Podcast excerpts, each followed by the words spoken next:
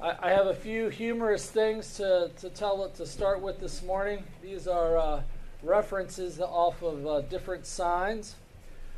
Never do anything that you wouldn't want to explain to the paramedics. that was on a fire station sign. Um, there's a, at a coffee shop a list of things to do today. Drink your coffee, stay focused and positive, don't freak out. Remember, stabbing people is wrong. And are you wearing pants? In connection to that, the uh, I don't know which uh, military group, but someone took a screenshot. Second Battalion, 22nd Infantry Regiment sounds like the Army to me. It, says weekend safety brief. Like I said, this is a screenshot, so it seems like somebody actually sent this out. So over the weekend, don't add to the population, presuming that uh, you're not that you're uh, not married. Don't subtract to the population. Stay out of the hospital, the newspaper, and jail. And the funny part is, if you do end up in jail, establish dominance quickly. and then I think my favorite one was this. This is uh, a weatherman, and uh, he's there's snow predictions, icy predictions, and this is uh, somebody sent in, and the, the the weatherman thought it was a good one. If you rarely drive on snow, just pretend you're taking your grandma to church. There's a platter of biscuits, two gallons of sweet tea in glass jars in the back seat. She's wearing a new dress and holding a crock pot full of gravy. Anyway, seemed funny to me. Um, I would certainly say this if uh, you live in the deep south, um, you know, when we first moved here, my wife went uh, back I don't know, two, three weeks after we were here to get more of our things. And they had what they called the snow apocalypse. There was ice and snow um, from Dallas all the way to Jackson, Mississippi. I 20 was completely shut down.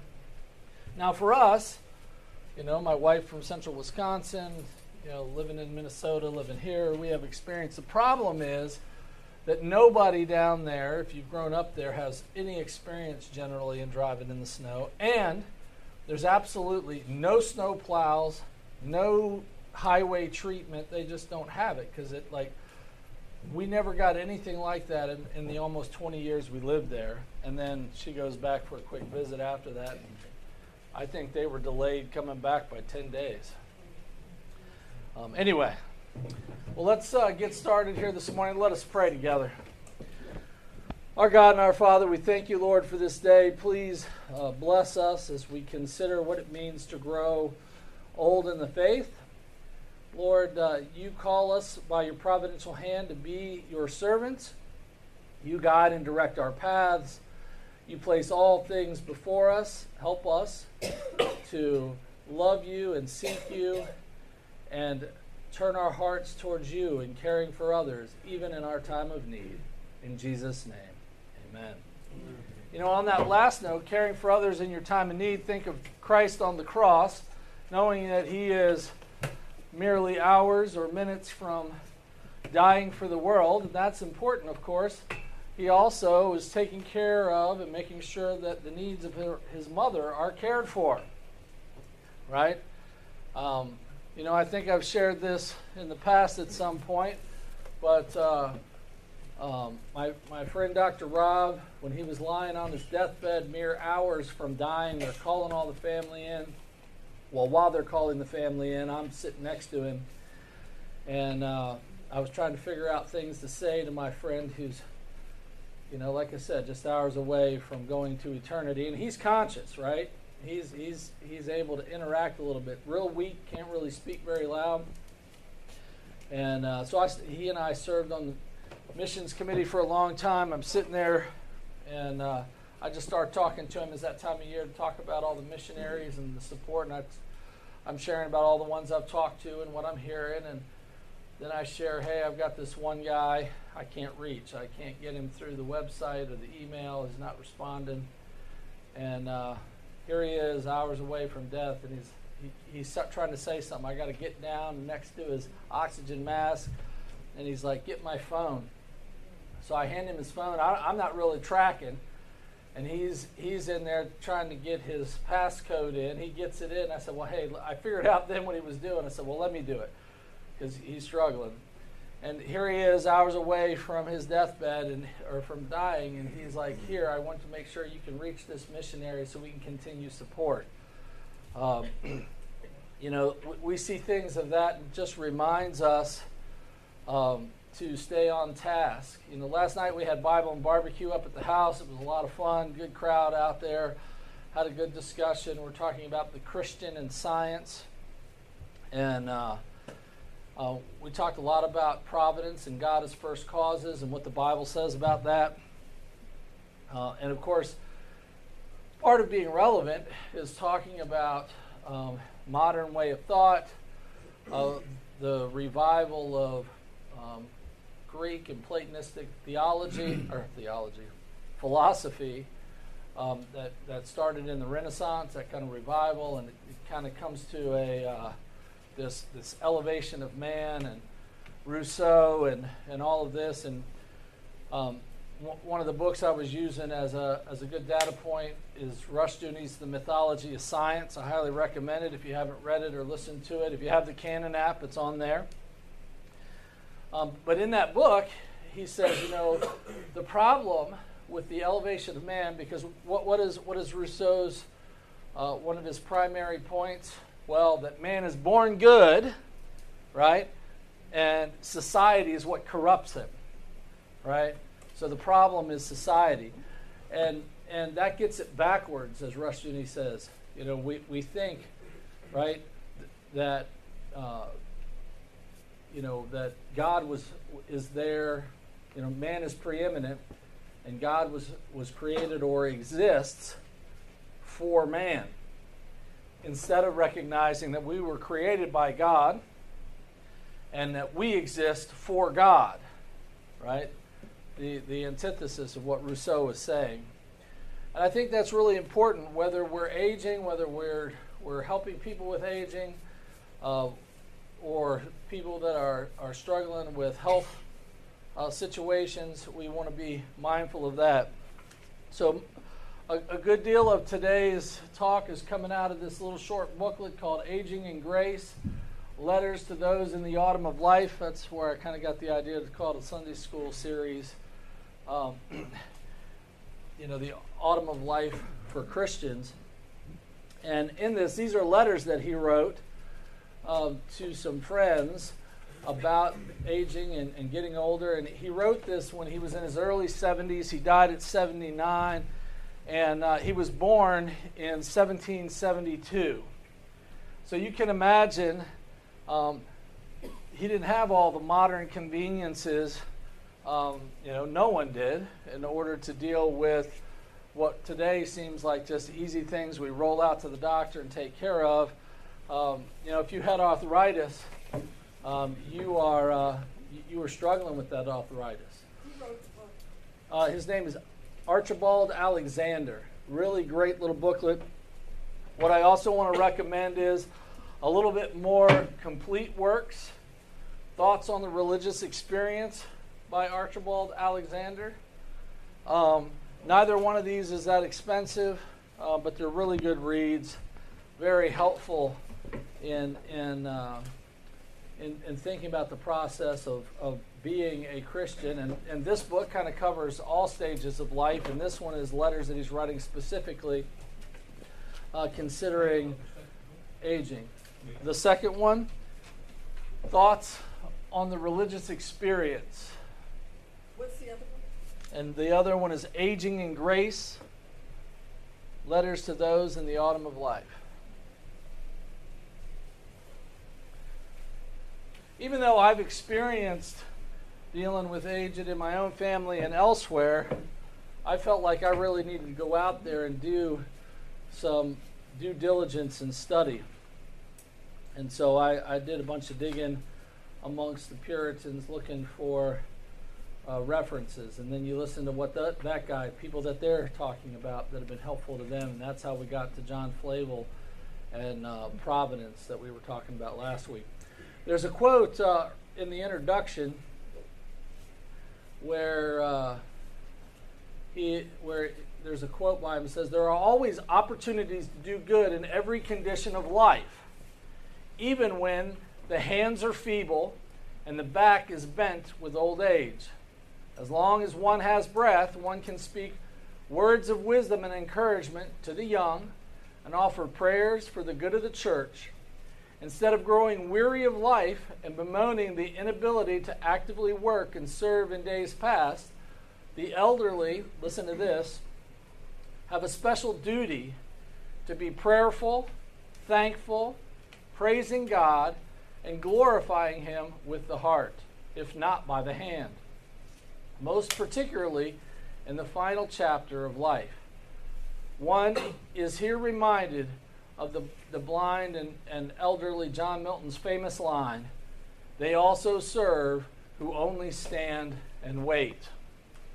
And so, you know, the point, of course, being here is that God deals with us in our lives. Um, I want to remind us that when, when we think about um, what we simply consider to be um, the difficulties of not being able to do things physically anymore, um, that these are God's clear providences. Now, obviously, you should ask God for relief, but there's some of this that God is just doing in your life. Um, he's going to make reference to it. We'll touch on it later, but I want to point out that when Jacob is wrestling, right? He's wrestling with the Lord. Remember that story? And he won't let go until the blessing. And what, what blessing did God give him?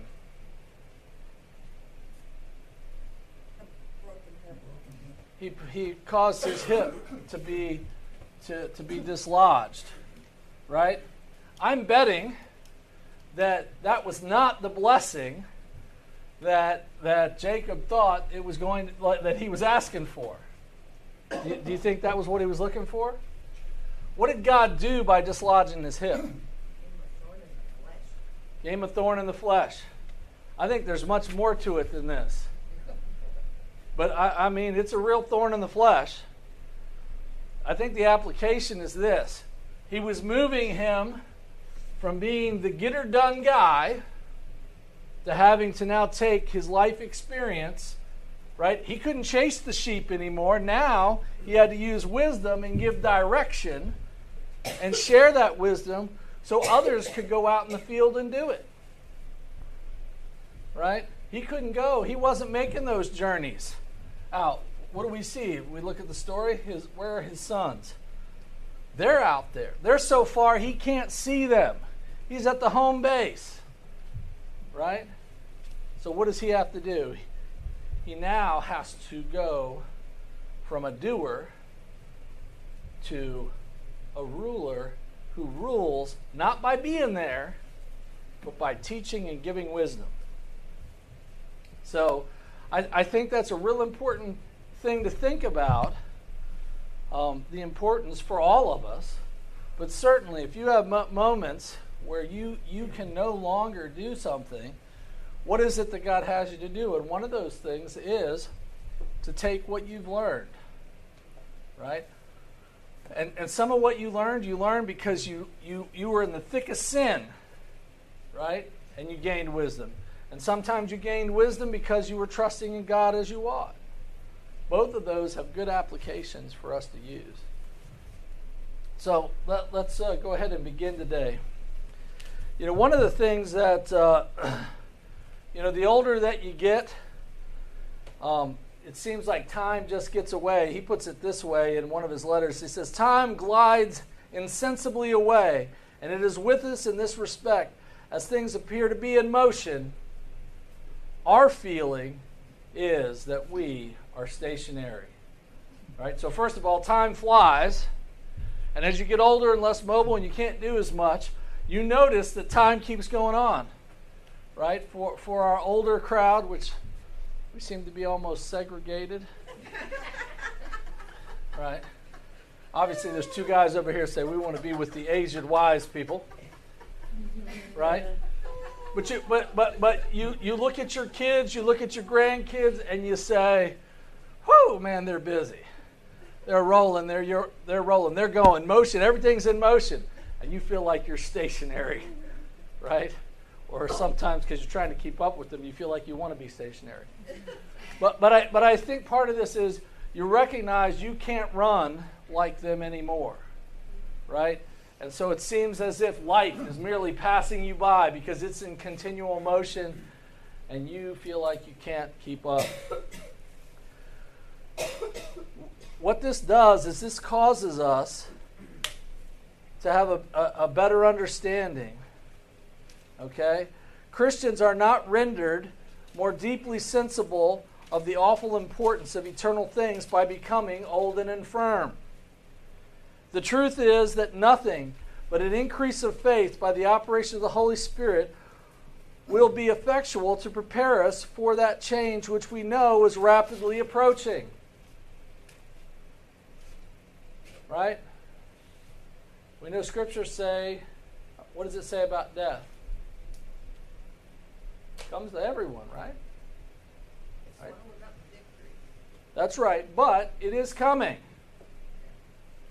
It's appointed once for every man to die.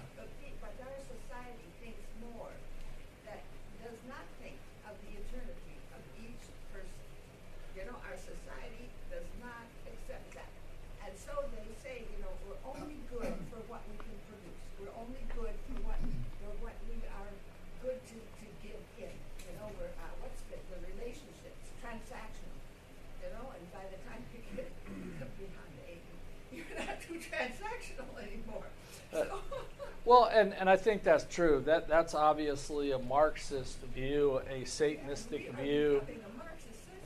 That's right. You know, I was reminded of uh, I don't know how many of you guys were ever Star Trek fans, but there's an episode in the in the Next Generation series where um, they become appalled because at a certain age, um, basically they euthanize the the uh, the folks. I think it was pretty excuse me, pretty young, like uh, like 60 or something, um, before they get to be too much a burden to society. And it was simply considered your duty to do so. And of course, because of their their prime directive, right? They don't have any moral um, authority. They don't interfere interfere in other societies.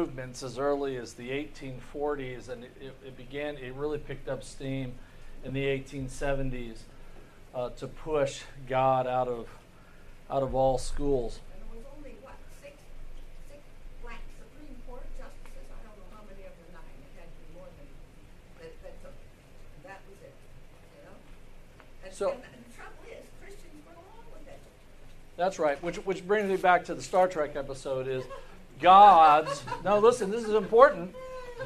They felt like they did not have any moral authority. Right? Where does our moral authority come from? It comes from God's word. And so we should stand up. Um, now, I can't make them stop their practice, but I can tell them that God Almighty says that's wrong. Don't do that. Let, us um, keep going you know, we, we need to think of this that, that such a, a life to the aged or to the young must be a life of misery. For a man was never made to be idle. So he's talking about what happens to us when we get to a place where we can't do as much. right? You see this frequently. If we're realistic here, right? If you see somebody that's worked their whole lives, stayed busy, when they get to retirement, they have got to find something to do. They've got to find a mission. You find those guys who retire and stop doing, a lot of times they're dead in a very short order. Okay? So, what, what we have to do is God created us to labor. But you know, He designed labor to be something and designed us to do things. He designed it in such a way that it, we don't do it all the same way. I think that lesson of Jacob is helpful, but it is also good for us to recognize that even in the service, what I mean in the Lord's service, if you look at the rules, what, what was the age of military muster in the Bible? 20. 20. What was the age of being eligible to serve as a priest? 30.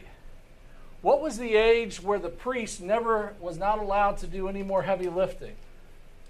60. 50. So the sweet spot for laboring in, in, a very physical way, that's not to say they didn't go out and tend their garden or their, their livestock or things like that. But there was a recognition in God's design of how worship was to happen that, that, that there's a place at about 50 where you should be trying to stave off the same physical kind of labor you were capable of when you were 20 or 30 or maybe even 40 right and and and understand god saw that necessity and by the way what i'm referring to is the tearing down of the tabernacle and putting it back up and toting it once you were 50 years old you weren't toting anymore right that's what the scriptures tell us so, in God's design and in how He explains the world to us, He tells us there's this change. Now, do you think that, that all the 50 year old Levites just stood around and did nothing? No. What were they doing? They were giving wise counsel, they were helping people be more efficient, right? They were teaching others, they were using what God gave them and they, their purpose. So, idleness is unhelpful. Excuse me with, with young people. I'll tell you what, if you have an opportunity to have your kids be able to go work on a farm every summer, I'd say do it. Hopefully, the, you want to send them to a place where the farmer is a Christian, right? So that it's focused on. But, but I'm telling you something. First, first of all, my general premise is fathers, hear me now, that, that young men need to learn work, but by the time they're 12, till they leave your house, you need to wear them out doing productive work. And you want them to receive some of the benefits. So they're doing productive work for somebody, cutting, cutting lawns, weeding gardens. Let them make the money. Now you're going to help them figure out how to budget that. What eventually happens as the Lord works in their life, I mean, first of all, you want them to be tired. Because you know what? You don't give them things to do that you don't wear out their bodies idleness is, you know, we know that phrase, what, the devil's workshop. Basically, when we don't do what God designed us to do, that is to labor and work and take dominion, right? Then, then we get ourselves into all kinds of trouble. That's important. But the other thing that happens is that, you know, my, my children, especially my sons, they worked in the summer and on the weekends, they were working in the vineyard all the time. Working, working, working. And, and some of it was driving tractors, but a lot of it was manual labor and putting in fence posts and putting up, putting up uh, trellis systems and, I mean, hauling stuff, a lot of things. By the time they got to college, they went to college, they worked hard, they got one job, two jobs. I don't think any of my kids rarely ever had a time where they didn't work at least two jobs. Some of them sometimes at times had three in order to do the things they were doing. Basically, what happens is if you teach this, if, eventually, as God, and I'm saying that God works in their life, as you point them to Christ in these things, right, they take that onto themselves, right? You're no longer doing it. it you know, there would there'd be these times I'd be going in at 14. Boy, you got to get up and go to work. Where then it transfers later. You know, my son is taking full time course load, working three jobs and he comes to me at night and says, Hey, Dad, you know, I'm working hard, I'm tired. I got this important exam tomorrow. Would you mind coming in and checking me if you don't see me by such and such a time? Right? That, that's a change, right? But that's God's work. But this is these are part of. There's a practical side. God designed us to be in physical bodies, doing things, working, etc. So to continue on, I, I, want us to understand that um, we may not be any longer qualified for those labors which required much bodily strength. We may indeed, listen here, be so debilitated or crippled by disease that we can scarcely move our crazy frame. I actually meant to look up that word crazy in Webster's 1828 to see if it means something different than I think. But it says this And some of us may be vexed with excruciating pain, yet still we have a work to perform for God and for our generation. And so here are some bullet points. One, we are to employ our tongues to speak the praises of our God and Savior. Right? That's our first call. Right? To glorify God, even in our times where we are weak, infirmed, or as he said, suffering with excruciating pain. So that's the first thing. Um, obviously, we do that when we come to church, but that should be part of our daily life. Are we giving praise? Remember, I talked about in a sermon not too long ago where I said, get up in the morning, look outside, thank God for creation, thank Him for the sunlight, thank Him for waking you up, praise Him for all the good gifts He's given us. And we need to do that. It's easy to do when everything's going well, but we need to continue to thank Him and give Him praise even in times of hardship. Um, number two, we may drop a word of counsel to those around us, and especially um, the aged owe a duty to the young. Now, you're going to notice that he uses this word duty, right? We, this is the second time it's already come up in things that we're saying, right? God created us to glorify him, and he's given us tasks, and these are our duties, right? In, in American world, we don't like duty unless it's about the military. We got a duty there. But when we say duty in the church, I thought I chose God. Well, of course, we know that's not true. Right now, we're called, our duty is to obey Him, right? Our duty is to do the things that He calls us to do. So we have a duty to the young to drop a word of counsel to those around us. I like how He puts that, right? He doesn't say, give advice and they're going to take it. What he says is drop a word of counsel, right? And if you're doing it to glorify God, and if you're pointing them in their situation to God and His Word, right? Who then does the work of changing their heart and mind? The Holy Spirit, right? Sometimes we get up, ah, if, if I do it, they don't even listen. No, your duty is to continue because they come and they ask right? If you have adult kids that aren't serving God, sometimes they come and ask you, man, take advantage, drop the word. They're in a situation. What's that? You can drop a word even if they don't. Absolutely. I, that was going to be the next thing. You stole my line. Yes, sir. Yeah, I've mentioned before, but I appreciated uh, Eileen Travato for a lot of things. But one of them was she was sitting behind us in church. We had a very young family at the time, the normal chaos, you know. And she's after church, she she she taps me. She says, "Jonathan, you know what's going on in your row?" I says, "I have no idea. I'm trying to pay attention up ahead. I I don't you know." And she since she pointed out what's going on between who and what's causing this, and she brought this up. I wasn't I wasn't asking or wondering. I just was you know trying to make it through the chaos. And she she took the time to point out to me something I couldn't see very graciously from her years of experience, and that helped me. So I was very grateful to an older saint who who took the time who offered, as Jackie said, a word when I hadn't even asked. That's right. That, that's so helpful. Um, so here's a question, though. Why are we so silent when the suggestions of our own conscience urge us to speak something for God? We think they'll turn against us. They'll turn against us.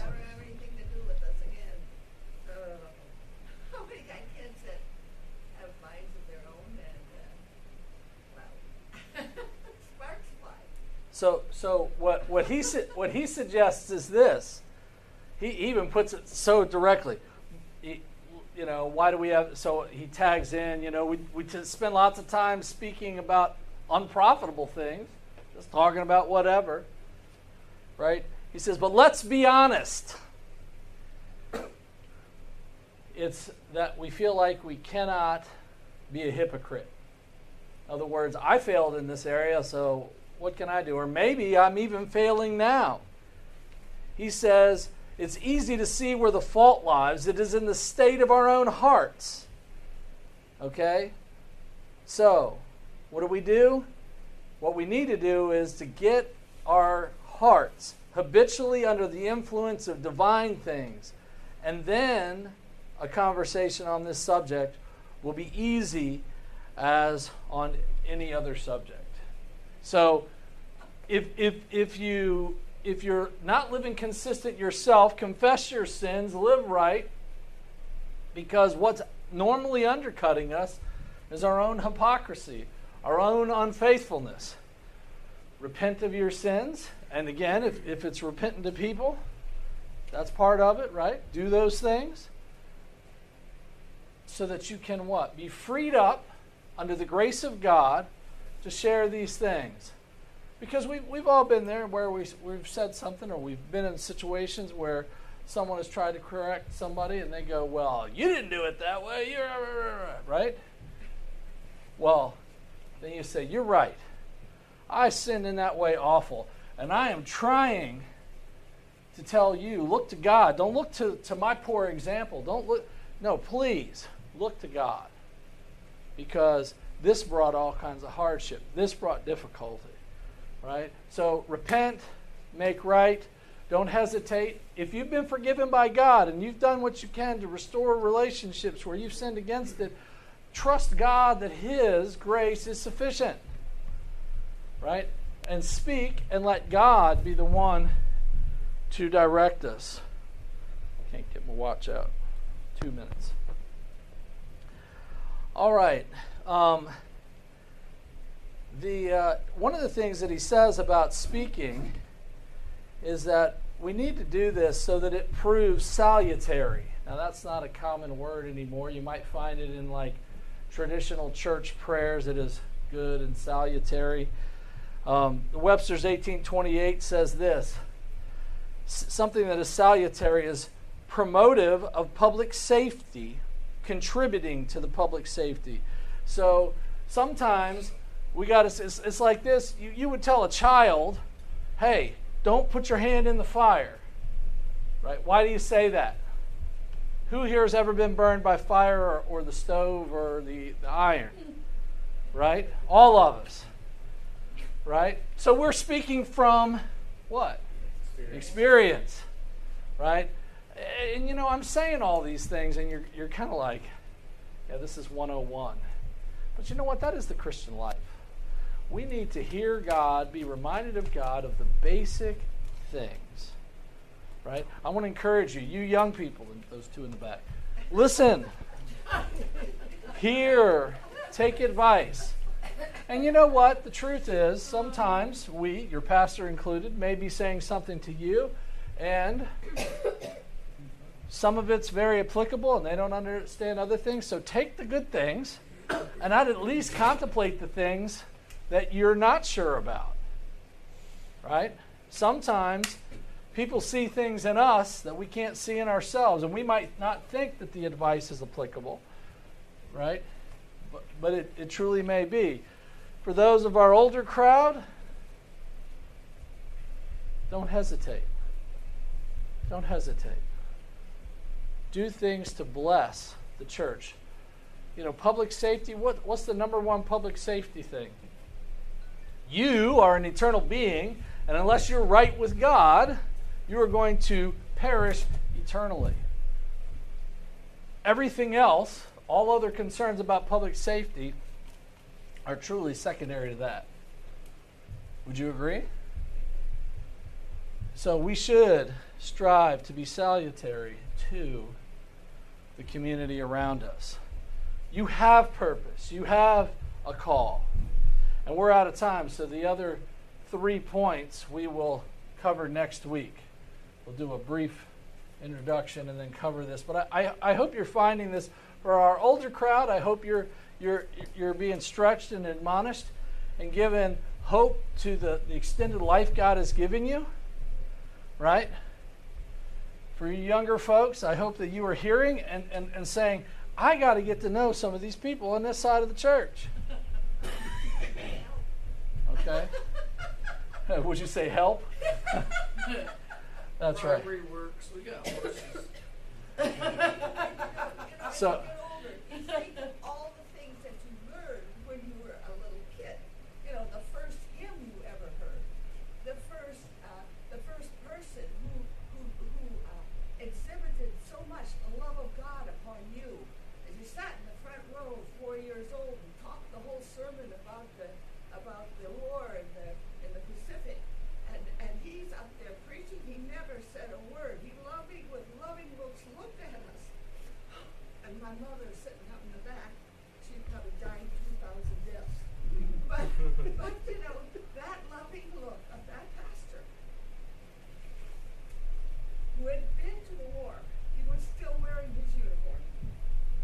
The love that he had, stays with you all your life. The Lord is my shepherd. And those things that you learned as a little kid, the hymns that you learned, yield not to temptation, or yielding is sin. You know, you know, those songs that we sang, uh, uh, it, it's with, with us, and they, they stay with you your whole life. yeah. And, and that's in little kids, you know, to learn the beginning scriptures, everything. Because in your mind, you go back to those things. You go back to them. And if you if you learn people are awful and terrible, you suffer all the more. And you know, these people who've been through horrible things, the Holocaust, on and on. my friend my Christian friends that came from Germany, they were sent to the Russian front one of thousands and tens of thousands that came back alive. And how long it took for them to um, be at peace and to walk with God. You know? And, we serve a God who, who can bring that peace uh, to us. So let's not be hesitant to share God's love and peace and truth. Um, and in that very same way, let's, let's go before the Lord and ask Him to bless our service today. Our God and our Father, we thank you, Lord, for your great kindness. We thank you, Lord, for waking us up today and bringing us together and giving us the strength to be here. Be with those who are unable by sickness um, or your providential hand to not be among us. Strengthen them this day. Heal all the sick children that we have amongst our congregation. Raise them up. Lord, be with uh, our, our brother um, Joe Green and bring healing and direction to his doctors. Lord, we pray, Father, that you would uh, continue to bless us. Please prepare our hearts for worship and the renewal of your covenant promises to us.